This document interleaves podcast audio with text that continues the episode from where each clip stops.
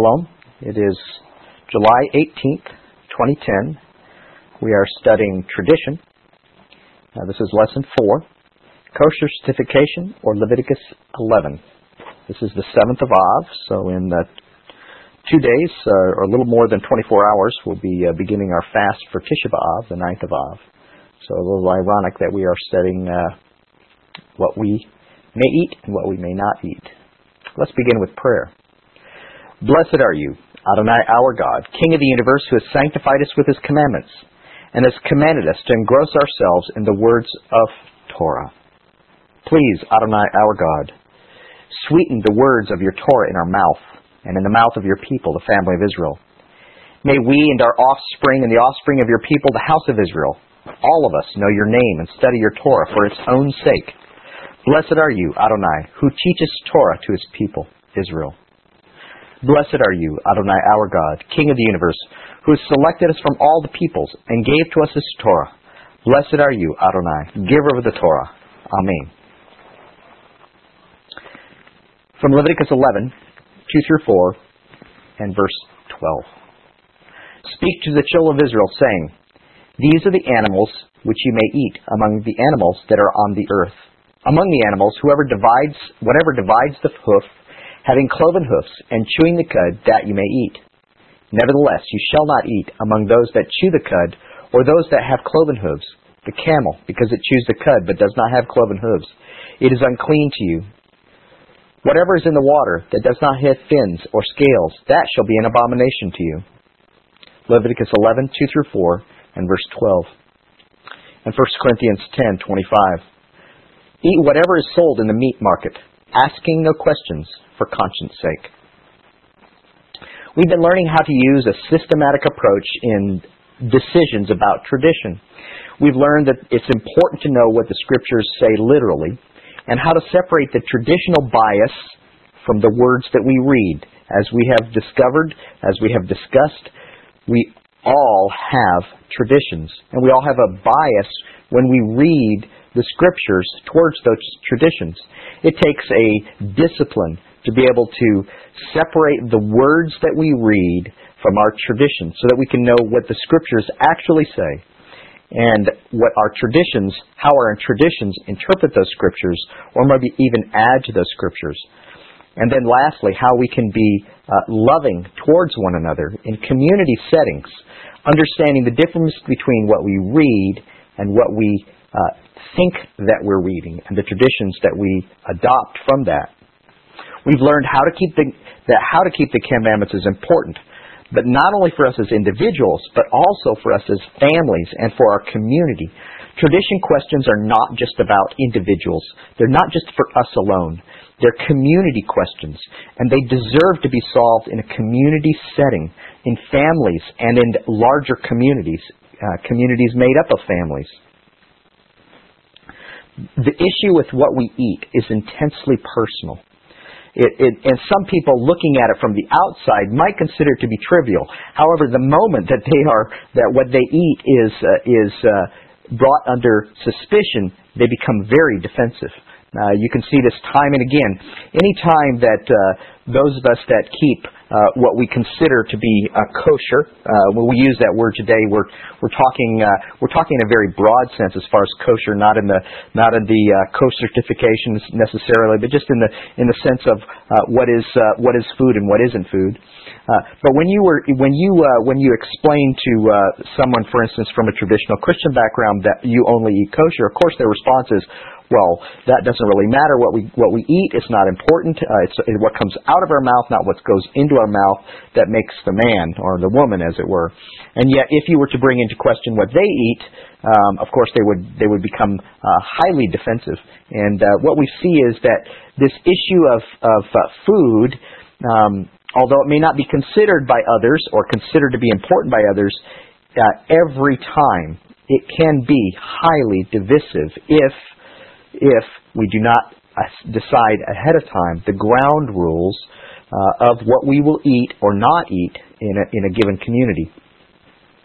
And it's been my experience. Uh, one of the one of the reasons why uh, I uh, decided early on to do this uh, study on tradition was this very issue of food and hearing an exchange uh, by by uh, numerous people with regard to what was uh, what was property and what wasn't. Uh, it was really uh, remarkable to hear what people were talking about and to understand that what they were saying had no basis in Scripture. It wasn't that their traditions were valid; they certainly were, but what they were saying had no basis in Scripture. I've heard messianics that mock those that separate meat and dairy and call them uh, uh, and describe what they're doing as being burdened by Pharisees and mocking them because of that. And on the other hand, I've also heard messianics uh, mock others that they pretend to keep kosher simply because they remove the bacon from their cheeseburger at Burger King, which both sides are judging their brothers on the basis of tradition and not the literal scripture. Both sides are being unloving in their approach to food and what is food. This is why it's important that communities sit down and discuss and agree together uh, what traditions they will keep or not keep as a community. Uh, certainly, we're not discuss- we're not talking about uh, what the clear instructions of Scripture are. Those are not up for discussion. Those are up for uh, no words at all except "Yes, Lord, I will obey." There's some questions to ask from today's study. These were in the workbook. Does Hashem only care about what I eat privately, or are there some things, are there some of these instructions for community meals? Is Leviticus 11 the minimum requirement for eating, or is it the source for all our eating instructions? Can I rely on a kosher seal to know if something is okay to eat? Do I need to buy my meat only from a kosher butcher? You know, uh, these these questions raise other questions, and, and coming from a traditional evangelical Christian background, it's been my experience that this food issue is divisive not only among messianics but also among traditional uh, traditional Christians as well. Uh, we have uh, people, especially uh, those of the more conservative wings, uh, conservative uh, bents uh, within evangelical Christianity, that that uh, following various uh, um, ministries or organizations suggestions stop eating uh, chicken uh, that has uh, hormones or beef that has had hormones or milk that they say has hormones added and stop eating this or stop eating that. Only eating vegetables. Only eating uh, only eating raw vegetables. Uh, all of these are, are are obviously personal decisions that have no have no uh, um, uh, mo- what I think to be a moral application at all However, they do have a role in a community setting. Uh, it's ironic to me that uh, those that adhere to uh, various uh, uh, eating or diet requirements rarely consider what the effect of their eating habits have on other people. And yet, they can be divisive, even if it's not uh, an issue of whether something is traditionally kosher or having a hechsher seal or whatever else. Let's talk a little bit about the background on tradition.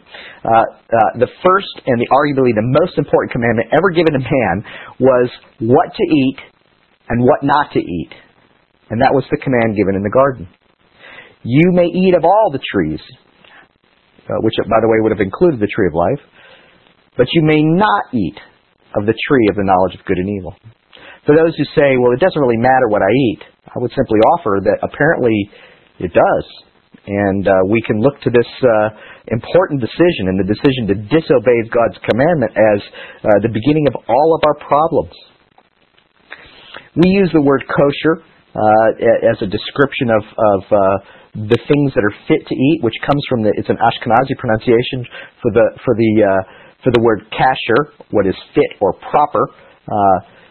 it doesn't um, uh, there is a there is a ultimate meaning for kosher, and that is that has that which has been cer- certified by rabbinical uh, authority, etc. However, we use the word kosher oftentimes simply to describe what is fit or what is proper to eat. The, although that is not probably the most technically correct term, it is an easy way to describe uh, what is proper or what is fit to eat. Here's some traditional questions that a hechsher, that is a kosher certificate attempts to answer. Now, uh, most people in, in the world uh, on packaging have probably seen uh, various kosher seals and maybe not understood that they were looking at a kosher seal. Uh, Circle K, Circle U, uh, Parev, all of these are actually uh, have have kosher certification in origin, even if they're not being applied always in kosher in kosher applications. But we so even if you don't see a Heksher seal, which is a, an official seal on on uh, on a package of food or uh, other things that are considered fit or not fit, uh, the traditional questions that the Heksher seal uh, is supposed to answer are, among them, is the meat from a clean animal? Kind of goes without saying that you wouldn't find a Heksher seal on a on uh, on pork products. Was the animal disease free? Examining the lungs, livers, etc was the animal slaughtered in the required way, that is, with with uh, with a specialized knife uh, and uh, bled in a specialized uh, manner, not using uh, uh, uh, other means to, to kill other than the knife. Was the sciatic nerve and the major veins and arteries removed? Are the meat products mixed with dairy products? Are dairy and meat ingredients kept strictly separate in food preparation and in consumption? Does the food have rennet enzyme or gelatin in it? Was the food prepared and packaged by non-Jews? Did the food preparers wash their hands in the prescribed way? Is the food from the land of Israel, and if so, was it harvested in accordance with the first fruits requirements and the Shemitah restrictions? These are some of the questions that a Heksher seal attempts to answer. Uh, there are different Heksher seals. Uh, the last one, by the way, I, I, failed to mention was have the bugs been removed from produce? Not all communities accept all the others Heksher seals. There's different Heksher seals depending on the community. Different rabbinic authorities. Some are more strict than others. Uh, but they attempt to answer questions such as these. Uh, ritual slaughters called a shechita. Shechita is based on Deuteronomy uh, 12, 21 through 24, and Genesis 32, uh, 32. Deuteronomy 12:21 says, "If the place where Hashem your God chooses to put His name is too far from you, then you may slaughter from your herd and from your flock, which Hashem has given you, just as I have commanded you. You may eat within your gates as much as your heart desires, just as the gazelle and the deer are eaten, so you may eat them." The unclean and the clean alike may eat them. Talking about people that are clean or unclean, may eat alike may eat them. Only be sure that you do not eat the blood, for the blood is the life you may not eat the life with the meat.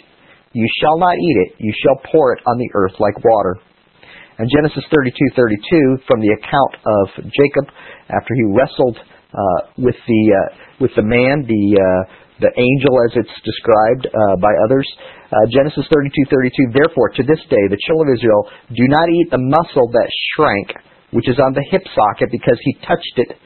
He touched the socket of Jacob's hip and the muscle that shrank. Uh, that those are the basis for uh, the the, uh, the scriptural basis for shechita law. It's performed by a licensed shochet, a licensed uh, ritual uh, um, slaughterer or butcher. Uh, ritual slaughter and butchering are aimed mainly at extracting the blood while the heart is still pumping, and to minimize pain to the animal. Shechita is performed on mammals and birds but not fish. Uh, fish are not considered uh, um, uh, meat in this sense. There's also an additional uh, requirement. We talked about uh, the Heksher seal says no dairy, no meat mixed, uh, and we would see that that someone who describes this type of kosher would also not consume them at the same time. This is derived from Exodus 30, 23:19, Exodus 34:26, Deuteronomy 14:21b, uh, which reads uh, Exodus 23:19 says, "The first of the first fruits in your land you shall bring into the house of Hashem your God. You shall not boil a young goat in its mother's milk." Exodus 34:26, "The first of the first fruits, in your land you shall bring to the house of Hashem your God. You shall not boil a young goat in its mother's milk." And Deuteronomy 14:21b says, "You shall not boil a young goat in its mother's milk." Um, Fish, as we said, is not considered meat uh, in this tradition, but birds are. Fowl is included in the idea of not mixing dairy and meat. Um, if you eat meat, there's required uh, lengthy time before you can eat dairy. Depending on the tradition, it could be six hours uh, or less. Uh, eating dairy, uh, a sh- much shorter period, uh, as little as, as an hour. Wait before before eating meat, uh, and certain traditions require cleansing of the mouth prior to eating meat. Now, food marked as parev, which is Yiddish for for neutral, can be eaten with either dairy or meat. And you'll see that marking on, on a lot of packaging around the world. A parev, a circle P, or the word parev on packaging to uh, advise the uh, the customer that they can eat this with either a dairy meal or with a meat meal and not risk mixing dairy and meat. A lot of our uh, requirements re- uh, with regard to modern hechshering uh, comes from the Shulchan Aruch, which is 16th century work, generally uh, a description of or redescribing of the laws uh, of Judaism. Uh, today's kosher rules also have a basis in the Mishnah as well. Uh, although sometimes the Mishnaic rules differentiate between scripture and tradition, and uh, also um, sometimes they actually contradict the Mishnaic rules, contradict some of the modern kosher rules. Uh, some of the Mishnaic rules uh, we included in the workbook. For instance, who may slaughter answers the question. Uh, the answer to the question is found in uh, uh, the Bavli, Chulin 2a, and the Mishnah from that folio says, Mishnah, all may slaughter, and their slaughtering is valid except a deaf, mute, an imbecile, or a minor, lest they invalidate their slaughtering. And if any of these slaughtered while others were standing over them. Their slaughtering is valid. Standing over them, their slaughtering is valid. Here's an example where licensing a shochet, although it, it, it may be fine to license a, a shochet, this, it, the Mishnah would dis, would disagree with modern uh, with modern uh, rules regarding kosher uh, and, and hechshering, uh, saying that anyone other than a, a deaf or a mute or an imbecile or a minor uh, may slaughter. What's the implement that can, can be used to slaughter? This again differs uh, with with modern rules, saying this is in this is in Chulin 15b, which says if one slaughtered with the smoothness of a hand sickle, with a flint, or with a reed, the slaughtering is valid. All may slaughter. At all times one may slaughter. With an implement one may slaughter, except the scythe, the saw, teeth, or a fingernail, since these strangle. Uh, uh, there we see a different disagreement actually with Scripture, where the fingernail is is uh, is used, or at least a description of Scripture where the fingernail is used in the slaying, uh, in the slaughter of uh, the, of uh, of certain birds in the temple. How must it be slaughtered? Mishnah, Chulin 18a. Uh, if one slaughtered with a scythe, moving it forward only, Bet Shammai declare the slaughtering invalid, Bet Hillel declare it valid. If the teeth of the scythe were filed away, it is regarded as an ordinary knife. So we see a disagreement here in the Mishnah, records a disagreement between the two halves of Pharisaic Judaism, Bet Shammai and Bet uh, Hillel. Um, another one in uh, Chulin 39b. Uh, if a man slaughtered an animal as a sacrifice to mountains, hills, seas, rivers, or seas, or rivers or deserts, the slaughtering is invalid. Uh, as we see in uh, 1 Corinthians 8 and 10, we see a disagreement here between the Mishnah and the Apostolic Scriptures. The Apostolic Scriptures saying, "Don't ask where where where an animal may be uh, have been." Uh, um, when you buy an animal, if it may have been offered to idols, don't ask. Uh, what are the characteristics of clean birds and clean fish? The question that people ask is, how do I know that a turkey's kosher? It doesn't say anything in Scripture.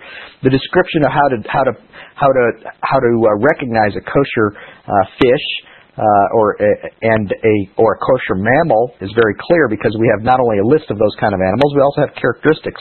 For instance. Uh, um, a mammal, we talk about having a cloven or a split hoof and and chews the cud. And with regard to fish, we see, or anything in the water, we see that if it has fins and scales, uh, then it's considered to be uh, uh, fit to eat. Uh, we don't see that with birds.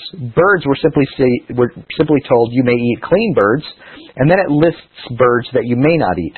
Uh, the birds that are you, you may not eat are not given as characteristics. We have no characteristics. The Mishnah attempts to answer that. In Chulin 59a, it says, Mishnah, the characteristics of cattle and wild animals are stated in the Torah. The characteristics of birds are not stated, but the sages have said every bird that seizes its prey is unclean. Every bird that has an extra toe, a crop, and a gizzard that can be peeled is clean. Rabbi Eliezer, son of Rabbi Zadok, says, Every bird that parts its toes is unclean. Of locusts, all that have four legs, four wings, leaping legs, and wings covering the greater part of the body are clean. Rabbi Yossi says, It must be it must also bear the name locust of fish of fishes. All that have fins and scales are clean. Rabbi uh, Judah says there must be at least two scales and one fin. The scales are those thin discs which are attached to the fish. The fins are those wings by which it swims. Uh, you can see it's doing a little bit of creative, uh, creative analysis of the scriptures, coming up with um, uh, to decide how birds is a turkey kosher. And the sages say yes, a turkey would be kosher because of that. How should an animal be butchered? Now, this is Chulin 89b. Uh, Mishnah. The whole prohibition of the sciatic nerve is enforced both within the Holy Land and outside it. But during the existence of the temple and uh, both during the existence of the temple and after it in respect to both con- unconsecrated and consecrated animals. It also applies to cattle, to wild animals, to the right and left hip, but it does not apply to birds because they have no spoon-shaped hip. And uh, also in uh, Chulin 96a, Mishnah, when a person removes the sciatic nerve, he must remove all of it. Rabbi Judah says, only as much as necessary to fulfill the precept of removing it. Of course, Rabbi, Rabbi uh, Judah would probably be at odds with uh, most of the um, uh, uh, that goes on in the world today with regard to moving of the sciatic nerve. What about mixing meat and dairy? The Chulin, uh, the Mishnah speaks of this also in Chulin 103b. Says Mishnah, every kind of flesh is forbidden to be cooked in milk, except the flesh of fish and locusts, and is also forbidden to place it upon the table. Flesh with cheese, except the flesh of fish and locusts.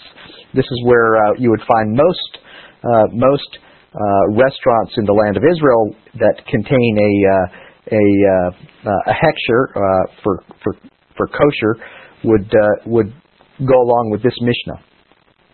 Here's another one, Chulin uh, 104a. If a person vowed to abstain from flesh, he may flesh, he may partake of the flesh of fish and of locusts. And then lastly, Chulin 113a. It is forbidden to cook the flesh of a clean animal in the milk of a clean animal, or to derive any benefit therein. Let me pause for a moment there. When we talk about deriving any benefit, what they're talking about is actually getting something from it, including taste. Uh, so even if you were to spit it out, it would it would still be considered to be have derived some benefit from it. There are other ways that are defined as deriving a benefit other than simply eating. It's not just eating it. So you're not allowed to cook. This is talking about not allowing to cook the flesh of a clean animal in the milk of a clean animal. Continuing. But it is permitted to cook the flesh of a clean animal in the milk of an unclean animal, or the flesh of an unclean animal in the milk of a clean animal, and to derive benefit therefrom. Rabbi Akiva says, wild animals and fowls are not included in the prohibition of the Torah, for it is written thrice, Thou shalt not seethe a kid in its mother's milk. To exclude wild animals, fowls, and unclean animals, Rabbi, uh, Rabbi Yossi the Galilean says, It is written, You shall not eat of anything that dieth of itself. And in the same verse it is written, Thou shalt not seethe the kid, a kid, in its mother's milk. Therefore, whatever, whatsoever is pro- prohibited under the law of uh, nebela, it is forbidden to cook in milk. Now, it might be inferred that a fowl, since it is prohibited under the law of nebela, is also forbidden to be cooked in milk. The verse therefore says, in its mother's milk. Thus, a fowl is excluded since it has no mother's milk. Uh, Rabbi Yossi is being very logical here in the application of these three passages, where it talks about specifically says that you should not cook a kid in its mother's milk. Uh, the kid is uh, is uh, we're going to see here in a little bit is uh, gadi, and it is a young goat or a lamb always, 100% of the time. So it talks about three places says a kid should not be cooked in its mother's milk. Rabbi uh, Yossi is uh, here saying, well, obviously fowl do not have milk, so it's excluded. And actually, Rabbi Akiva agrees with that, and actually, and then goes on to say that wild animals aren't even included.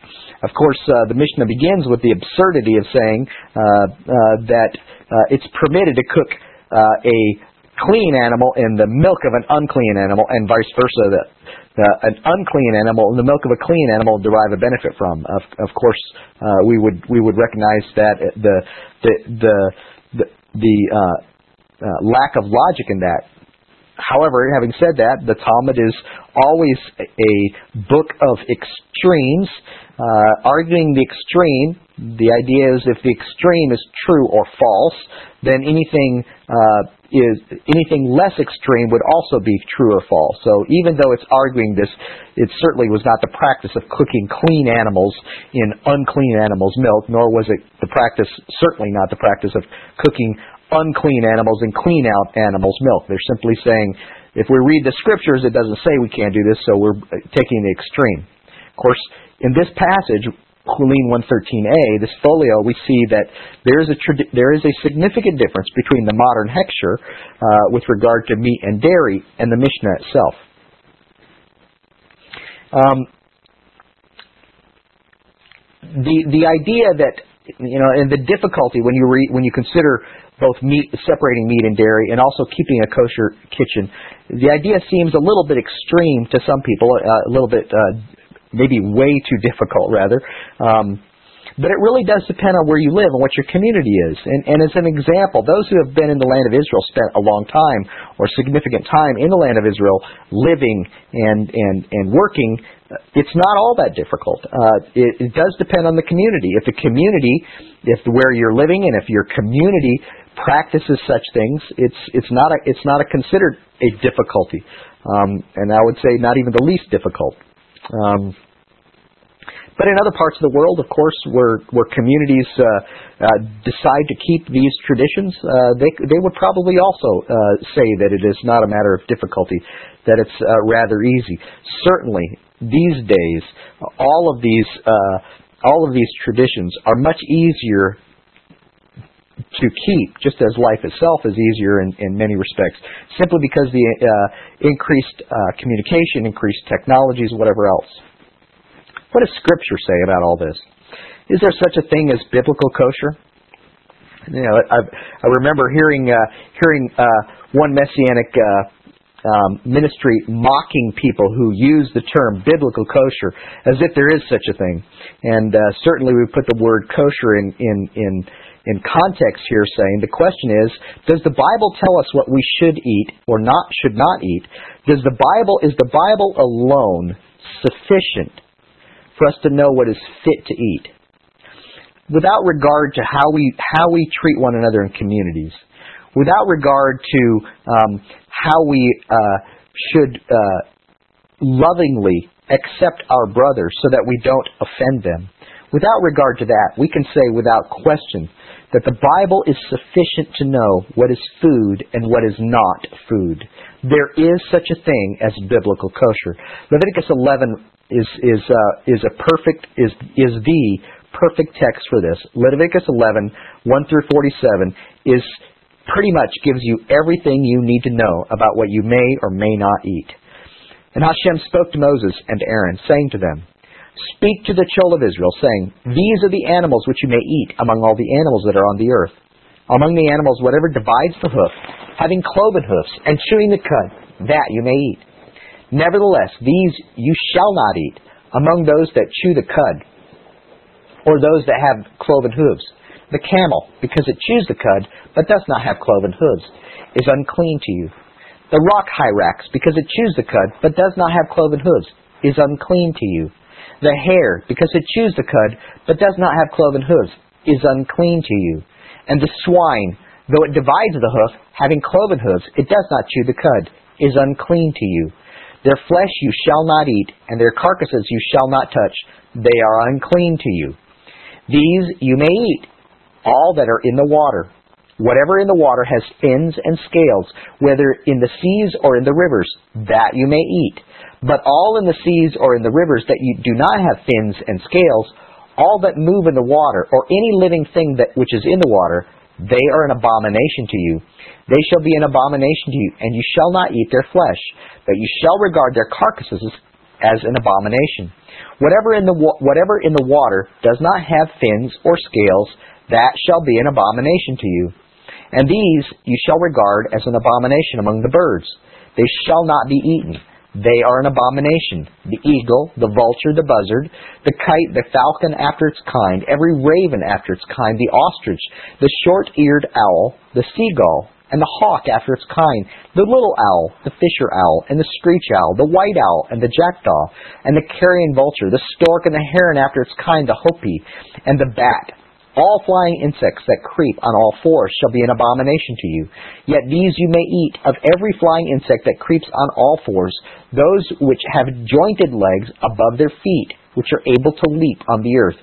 These may you may eat the locust after its kind, the destroying locust after its kind, the cricket after its kind, and the grasshopper after its kind.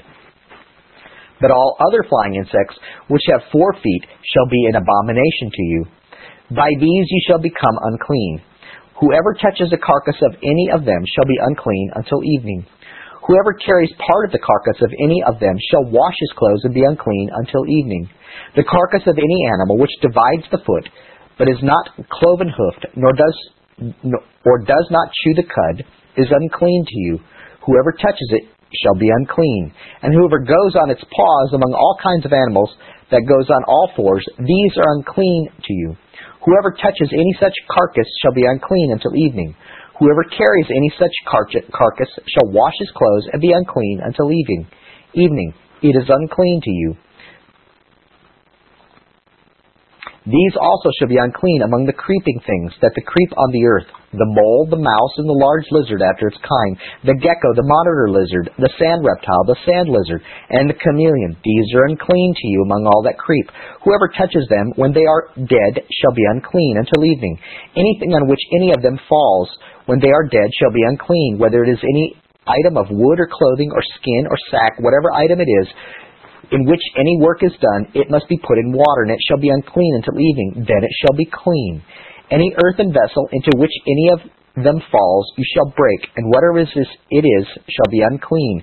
In such a vessel, any edible food upon which water falls becomes unclean, and any drink that may be drunk from it becomes unclean, and everything on which a part of any such carcass falls shall be unclean, whether it is an oven or a cooking stove, it shall be broken down, for they are unclean, and shall be unclean to you. Nevertheless, a spring or a cistern, in which there is plenty of water, shall be clean, but whatever touches any such car- carcass becomes unclean. And if a part of any such carcass falls on a planting seed, which is to be sown, it remains clean. But if water is put on the seed, and if any part of such a carcass falls on it, it becomes unclean to you. And if any animal which you which you may eat dies, who touches its carcass shall be unclean until evening. He who eats of its carcass shall wash his clothes and be unclean until evening. Also, he also who carries such carcass shall wash his clothes and be unclean until evening. And every creeping thing that creeps on the earth shall be an abomination. It shall not be eaten. Whatever crawls on its belly, whatever goes on all fours, or whatever has many feet among all creeping things that creep on the earth, these you shall not eat, for they are an abomination. You shall not make for yourselves, you shall not make yourselves abom- abominable with any creeping thing that creeps, nor shall you make yourselves unclean with them, lest you defile them. I am Hashem your God. You shall therefore consecrate yourselves, and you shall be holy, for I am holy. Never, uh, neither shall you defile yourselves with any creeping thing that creeps on the earth, for I Hashem, I am Hashem, who brings you up out of the land of Egypt to be your God. You shall therefore be holy, for I am holy. This is the law of the animals and the birds, and every living creature that moves in the waters, and every creature that creeps on the earth, to distinguish between the unclean and the clean, between the animals that may be eaten and the animals that may not be eaten.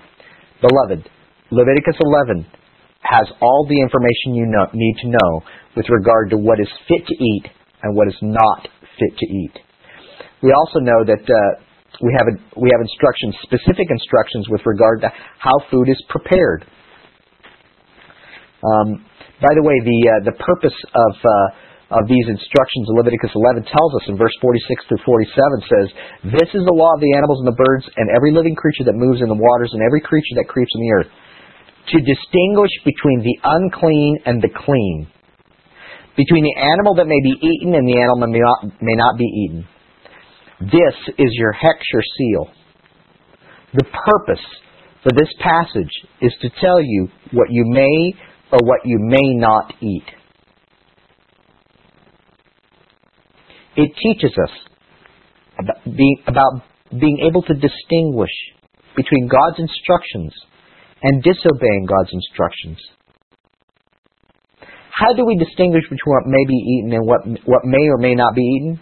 Is it a Hechsher seal or is it what God has said? How did Eve know what she was to eat or not eat? Did she hear it from Adam or did she hear it from Hashem himself?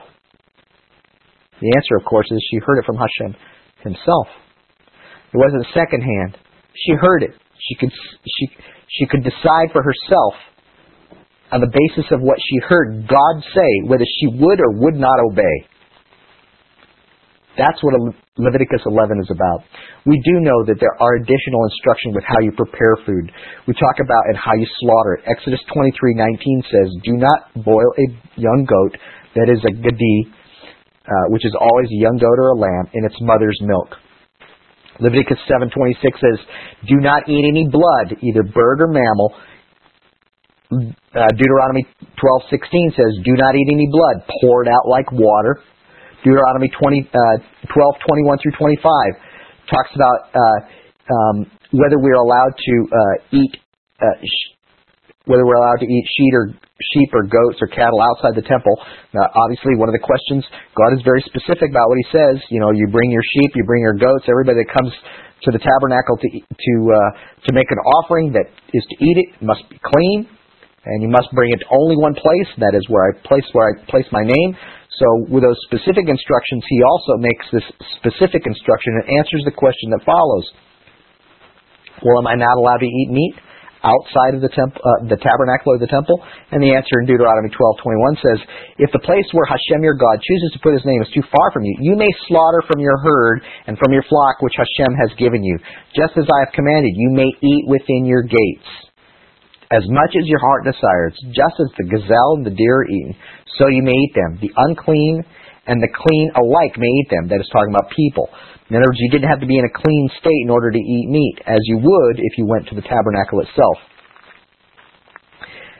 It does say that you may eat sheep, goats, cattle outside of the temple or the tabernacle, but it says also that it's just as you eat the gazelle and the deer.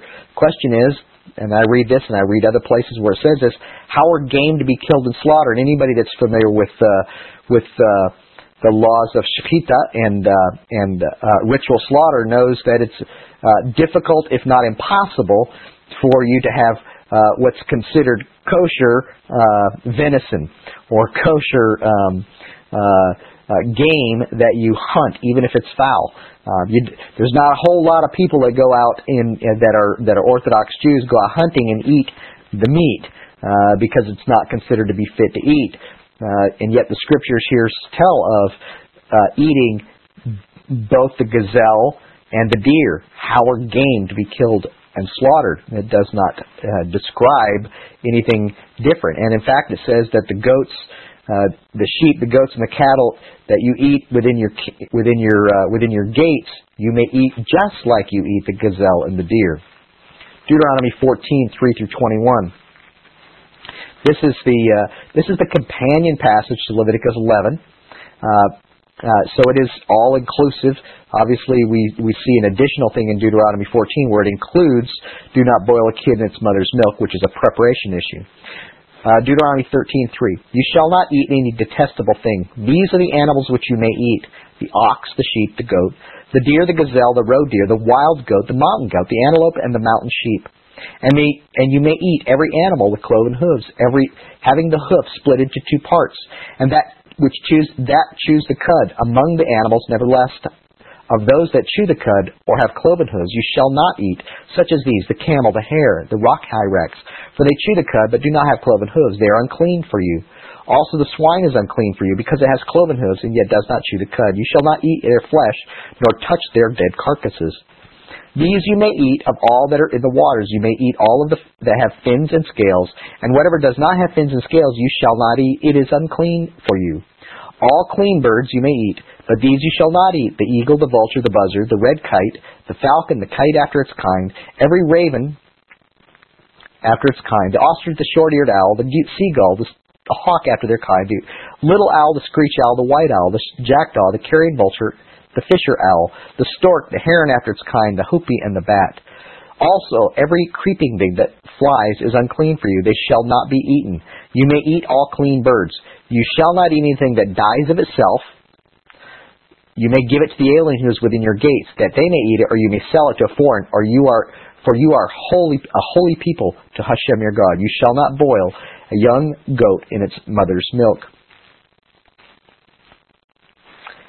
These are all of the instructions with regard to what you may or may not eat that are found in Scripture. From that, we can derive a, two lists what's permitted, what's not permitted. Go over these. What's permitted? From all of these passages we've read, animals with a divided hoof, a cloven hoof, and chews the cud. Ox, sheep, goat, deer, gazelle, roe deer, wild goat, mountain goat, antelope, mount, mountain sheep. All that, that are in the water that have both fins and scales. All clean birds. Flying insects that have joints above their feet. Locusts, crickets, grasshoppers. What's forbidden? Anything that dies of itself. Blood that's not drained some of the fat around internal organs, and we get that actually from Leviticus, uh, uh, the early chapters of Leviticus where it describes the offering and what you may or may not eat. It talks about the fat around the er- internal organs and how those were only to be used in, in uh, offering up to Hashem. Those that chew the cud, but no cloven hoof. Those with cloven hoof, but do not chew the cud. Camel, rock hyrax, rabbit, swine. All in the water that does not have fins and scales. Flying, eagles, the vulture, buzzard, kite, falcon, raven, ostrich, short-eared owl, seagull, hawk, little owl, fish, fisher owl, screech owl, white owl, jackdaw, carrion vulture, stork, heron, hoopoe, uh, and bat. Flying insects on all fours. Animals with paws on all fours. Creeping things, mole, mouse, large lizard, gecko, monitor lizard, sand reptile, sand lizard, and chameleon. We also read anything that crawls on its belly. Here's the garden test. Go to Genesis 2:15. Genesis 2:15 through 17 says, "Then Hashem your God, and then then Hashem God took the man and put him in the garden of Eden tend and keep it. And Hashem God commanded the man, saying, of every tree of the garden you may freely eat, but of the tree of the knowledge of good and evil you shall not eat. For in the day that you eat of it, you shall surely die. What you may you, what may you eat? Every tree that would be including the tree of life, except the tree of the knowledge of good and evil. What happened? Genesis three one. Now the serpent was more cunning than any beast of the field which Hashem God made. And he said to the woman, Has God indeed said, You shall not eat of every tree of the garden? Well, first of all, right away, that's not what he said. Classic approach of the enemy is, Has God truly said? Most believers uh, claim to want to obey God and what he said, and yet many do not know what he said or they explain away what he said instead of saying all that God has said we will do. Continuing verse 2. And the woman said to the serpent, We may eat the fruit of the trees of the garden, but of the fruit of the tree which is in the midst of the garden, God has said, You shall not eat it, nor shall you touch it, lest you die. She was doing well till she got the, nor shall you touch it. This is a common problem. We add to God's words and when we add to God's words, we lose credibility if we don't define what it is that we're adding. Here, she said, God said, You may not eat it, nor shall you touch it, lest you die. There's no record that God ever said, You shall not touch it. Uh, a similar problem comes on, in with unclean animals. People uh, uh, of the mistaken opinion that they can't touch an unclean animal. Of course, to do that would be that you couldn't ride a camel or a donkey. Uh, of course, you can touch unclean animals. The scripture describes touching of the carcass of an unclean animal, and it doesn't say you may not. It says that if you do, you're unclean until you wash and in the evening. Uh, certainly, there are there are many uh, times that you're going to need, especially in a rural uh, in a rural setting or in a wilderness where you're going to need to touch an unclean animal. Uh, the animal dies in the road and it needs to be cleaned up, buried, or whatever else. It may not be a clean animal. You may need to touch the carcass. That's fine. You'll just be unclean until evening, and uh, after washing, then you'll be clean. It would mean that you couldn't go into the tabernacle. Uh, these are these are issues of life, uh, but applying or misapplying the instructions of God are sometimes as dangerous as simply ignoring His instructions. So here Eve says, "We were told not to touch." She doesn't know what God has. Uh, she doesn't recognize the difference between what God has said and what she thought she heard. Then the serpent said, verse 4, Then the serpent said to the woman, You shall not surely die.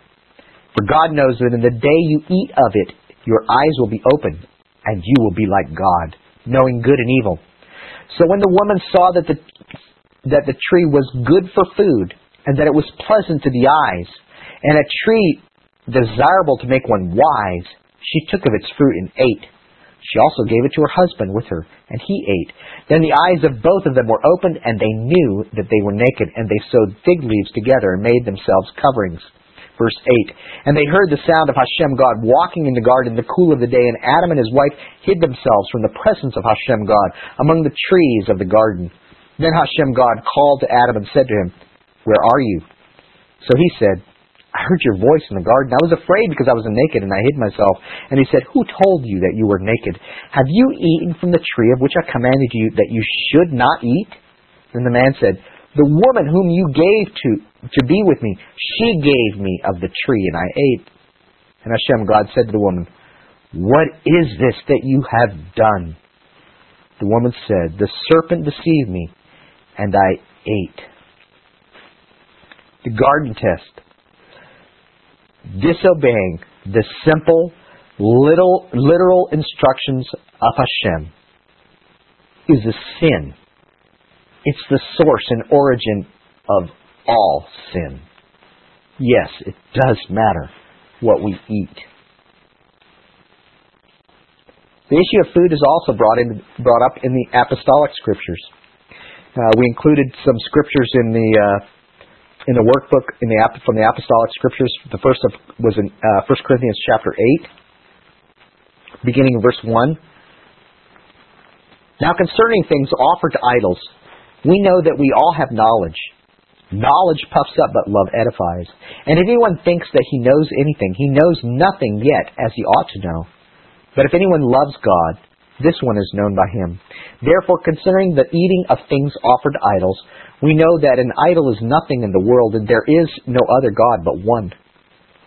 For even if there were other so-called, there are so-called gods, whether in heaven or on earth, as there are many gods and many lords, yet for us there is one God, the Father of whom are all things, and we for him, and one Lord, Messiah Yeshua, through whom are all things, and through whom we live. Verse 7. However, there is not in every one that knowledge. For some with consciousness of the idol, until now eat it as a thing offered to an idol, and their conscience, being weak, is defiled. But food does not commend us to God. For neither if we eat are we better, nor if we do not eat are we worse. But beware lest somehow this liberty of yours become a stumbling block to those who are weak. For if anyone sees that you have knowledge eating in an idol's temple, and will and Will not the conscience of him who is weak be emboldened to eat those things offered to idols? And because of your knowledge shall the weak brother perish for whom Messiah died. But when thus sin, but when you thus sin against the brethren, the wound and wound their weak conscience, you sin against Messiah. Therefore, if food makes my brother stumble, I will never eat meat, lest I make my brother stumble. This passage is often brought up to people who who uh, who don't eat uh, or do eat rather, according to Leviticus chapter 11, uh, and they're saying, look, you can eat anything you want. This is not at all what this says. Paul, um, who says that he was always obedient to the Torah and taught to be obedient to the Torah in Acts chapter 28, certainly is not saying that. He's talking about food. As we read Leviticus 11, if it's not on the list of what is permitted, it's not food. He's talking about what is permitted and yet has been offered to an idol. We saw in the Mishnah, of course, this is not permitted. That's not fit to eat if it was offered to idol. Paul's simply saying an idol is nothing, whether it was offered an idol or not. We should we should we should remind people the Torah never ever talks about or forbids eating something that was offered to an idol. Certainly, we are told that we should have nothing to do with idolatry. So this is an extrapolation that Paul's pulling in. He's saying, listen, if you don't know any better, or if it's inconsequential, if you yourself are not an idol worshiper, you can buy and eat anything that's fit to eat, anything that's food, and eat it with a clear conscience. However, thus doing you may sin against a brother. It's better not to not to buy or eat at meat at all if you make a brother stumble. Then he goes on in 1 Corinthians 10, verses 23 through 32. He, he adds to this all things are lawful for me, but all, all things are helpful. All things are lawful for, for me, but not all things edify. Paul is not saying all things are lawful. Paul has gone to extraordinary measures in 1 Corinthians chapters 1 through 6 to tell us that all things are not lawful. He's certainly not saying that adultery is lawful. He's chastised them for the fact that they have sinned against each other sexually He's chastised them for accepting, a, accepting one of their members who is, has his father's wife. Certainly, God, certainly, Paul is not saying all things are lawful. What's he saying? He's saying all things that are lawful are I am at liberty to do, but not all things edify. The key here is that he's saying even though Scripture permits something doesn't mean that you should do it. You need to consider your brother. Consider, uh, continuing verse 24. Let no one seek his own, but each one the other's well-being. Eat whatever is sold in the meat market, ask no, asking no question for conscience sake. For the earth, for the earth is Hashem's and all of its fullness. If any of you do not believe, any of those who do not believe invites you to dinner, and you desire to go, eat what is ever set before you, asking no questions, for conscience sake. But if anyone says to you, this was offered to idols, do not eat it for the sake of the one who told you, but for conscience sake. For the earth is Hashem's, and it is, and in its fullness. Conscience, I say, not your own, but that of the other. For why is my liberty judged by another man's conscience? But if I partake with thanks, why, why Am I evil spoken of the uh, am I evil spoken of the food over which I give thanks? Therefore, whatever you eat or drink, whatever you do, do to the glory of God. Give no offense either to Jew or to the Greek or to the assembly of God. And of course, then the classic uh, that we always receive uh, from uh, uh, uh people who are opposed to eating according to Leviticus 23 is Romans 14. Where verse verse one says, "Receive one who is weak in the faith, but do not dispute over doubtful things." It's going to go out and describe what we eat or don't eat, but we always must point this out. The dispute of Romans 14 is not a dispute over Leviticus 11 and Deuteronomy 12 of what is food and what isn't food. The dispute in Romans 14 is over doubtful things, things that are subject to judgment or question. Traditions is what Paul is speaking of. This is the very subject that we are talking about today in this lesson. Paul's talking about keeping traditions, uh, additions to the instructions of the Torah. Verse 2. For one believes that he may eat all things, but he who is weak eats only vegetables we have to point out here that the question is not eat, eating, uh, um, the weak person is eating only vegetables. Why only vegetables? Why, if it's talking about eating any meat at all, why is it he who is weak only eats kosher meat or something along those lines? Obviously, we're talking about something else. Uh, we're talking about a tradition, and the tradition is, of course, if you don't know where your meat came from, you're living in Rome right? You're living in a you're living in an urban setting in Rome. You don't know where your meat came from because you don't keep cattle in the in the city. You don't know where your meat came from, so uh, I can't trust it. It may have been offered idols. I can't trust it. It may it may, it may have have uh, um, been touched or or uh, butchered by a Gentile. Verse three. Let not him who eats despise him who does not eat, and let not him who eats judge him who eats, for God has received him. Who are you to judge another's servant? To his own master he stands or falls. Indeed, he who made to stand, for God is able to make him stand. So a lot of times this passage is used in various ways that are have completely no context or taken out of context. When it talks about he who eats should not despise he who does not eat and vice versa.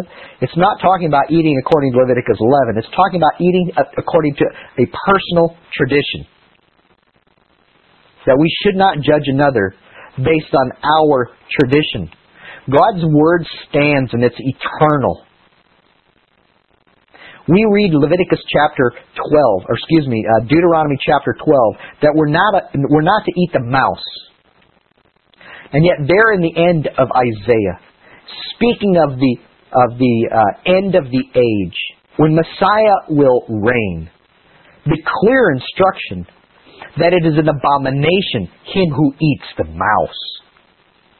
Now, it may not be satisfying or, or uh, something that you want to do to eat a mouse, but the point is that God's instructions are eternal what was wrong in Leviticus chapter 11 remains wrong for eternity. God has told us what food is and what is not. The discussion in Romans 11 is not about what is food. The discussion is about the adding tradition to what is food. I've also heard people quote from this and say, Who am I to judge another man's servant? We are to be fruit pickers, as it were we are to judge the standards that are not being met. God's standards. We are to speak against sin. Clearly, there's a way to do it that is gracious, there's a way to do it that's instructive, and there's a way to do it that's offensive. It is not that we are to be offensive or that we have license to offend simply because someone is sinning and we see it. That's not a debate. However, when this verse is taken out of context to deride those who have a standard that is biblical, that is a lie. And it is taking the scriptures and turning them on its head, speaking clearly about what God has said is good and proper. We need to do it in love, and we need to do, and we need to be patient with people. But it is not wrong for us to uphold the standard of Scripture in a way that others can see it and wonder about what a marvelous God who gives wise instructions to his people. Verse 8. Romans 14, verse 8. For if we live, or we live to Hashem, and if we die, we die to Hashem. Therefore, whether we live or die, we are Hashem's. For to this end Messiah died and rose and lived again, that he might be Lord of both the dead and the living. But why do you judge your brother? Why do you show contempt for your brother? For we shall all stand before the judgment of Messiah. For it is written, As I live, says the Lord, every knee shall bow and every tongue confess to God. Verse 12. So then each of us shall give an account of himself to God. Let us not judge one another anymore, but rather resolve this, not to put a stumbling block or to cause our bro- to fall in our cause to fall in our brother's way. I know and am convinced by Lord Yeshua that there is nothing unclean in itself. But to him who considers anything to be unclean, to him it is unclean. Again, we're not talking about Leviticus 11. Paul is not in any way saying that he is convinced that there is nothing that every every animal out there is clean to eat. It's utter nonsense. And if Paul was saying that on the basis of Deuteronomy chapter 13, he was a false prophet. Paul's not saying that. What he's saying is he's saying, listen, uh, in specifics, what we know as the 18 measures, there's additional stringencies of what's clean and unclean. That's what's at, that's what's at dispute.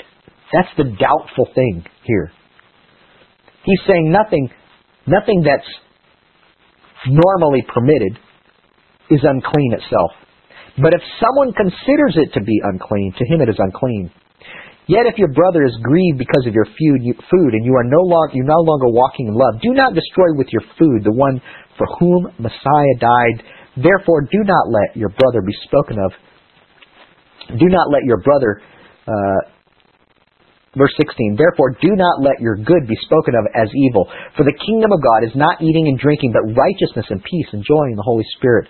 For he who serves Messiah in these things is acceptable to God and approved by men. Therefore, let us pursue the things which make peace, and the things which may edify another. Do not destroy the work of God for the sake of food. All things indeed are pure, but it is evil for men who eats with offense. It is good neither to eat meat nor drink wine, nor do anything by which your brother stumbles or offended or is made weak. Do you have faith? Have it yourself before God. Happy is he who does not himself condemn himself in what he approves. But he who has doubts is condemned if he eats, because he does not eat from faith. And whatever, whatever is not from faith is sin. It's talking about these additional stringencies. Oh, I have to look, and I have to look on the uh, the carton, and if there's not a or seal, oh, I can't eat that. Not knowing, uh, not caring what it actually lists in there, but if it doesn't have the seal that says it's approved to eat or it's fit to eat, they won't eat it. And to eat it would be to hurt their conscience. These are the doubtful things that Paul's speaking about.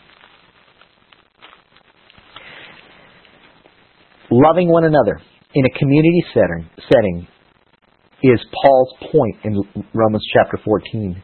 To consider the one who has the more strict food traditions.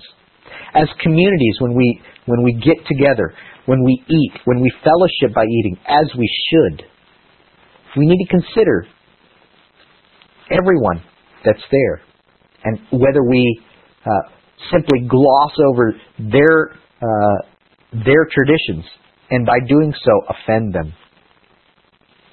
Let's go through the test, tradition, test of tradition questions. The questions regarding how we keep kosher, or what we would uh, call uh, Leviticus 11, eating according to Leviticus 11 or Deuteronomy 12. Does this tradition, that is how we keep kosher, in helping keep one commandment obscure a more important commandment? Does this tradition how we keep kosher, turn us away from the commandments? Does this tradition, that is how we keep kosher, deny Yeshua as Messiah? Does this tradition, that is how we keep kosher, cause division between Jew and Gentile? Does this tradition, or the rejecting of this tradition, that is how we keep kosher, make us distinct from greater Israel?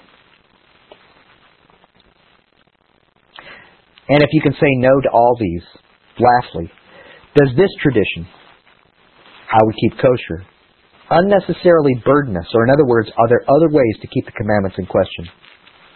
In summary, food is an important part of community.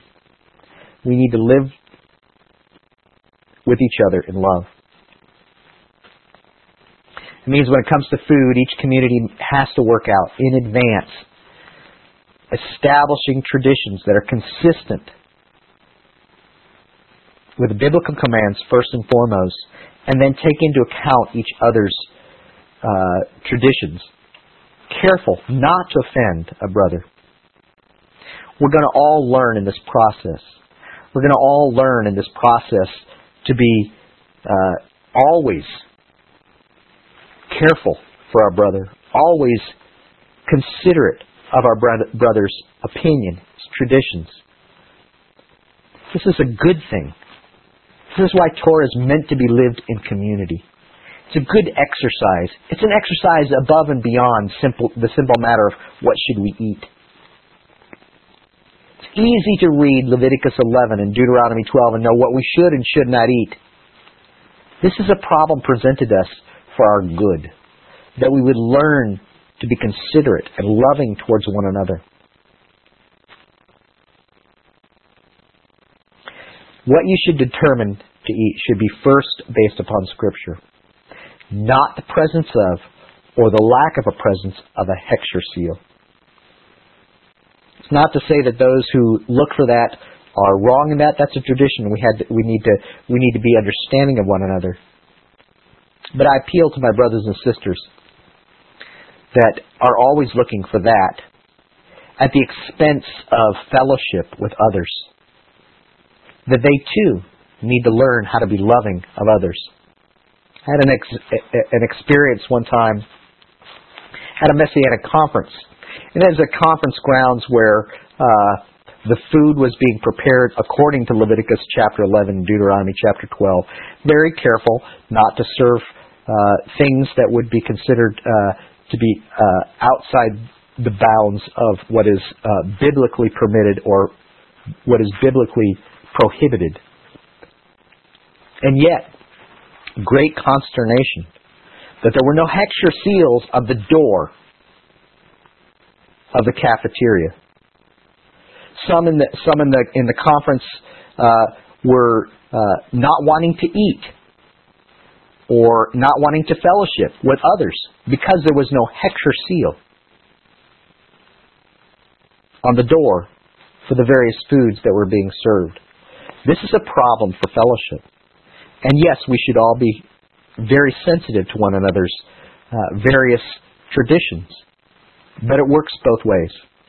And if you are separating yourself from eating with your brothers and sisters who are in good conscience reading Deuteronomy chapter 11, 1 Corinthians chapter 8, and 1 Corinthians chapter 10, and complying with those direct instructions, who are you to judge your brother and not fellowship with him because he doesn't have a Hechsher seal on the door to his house?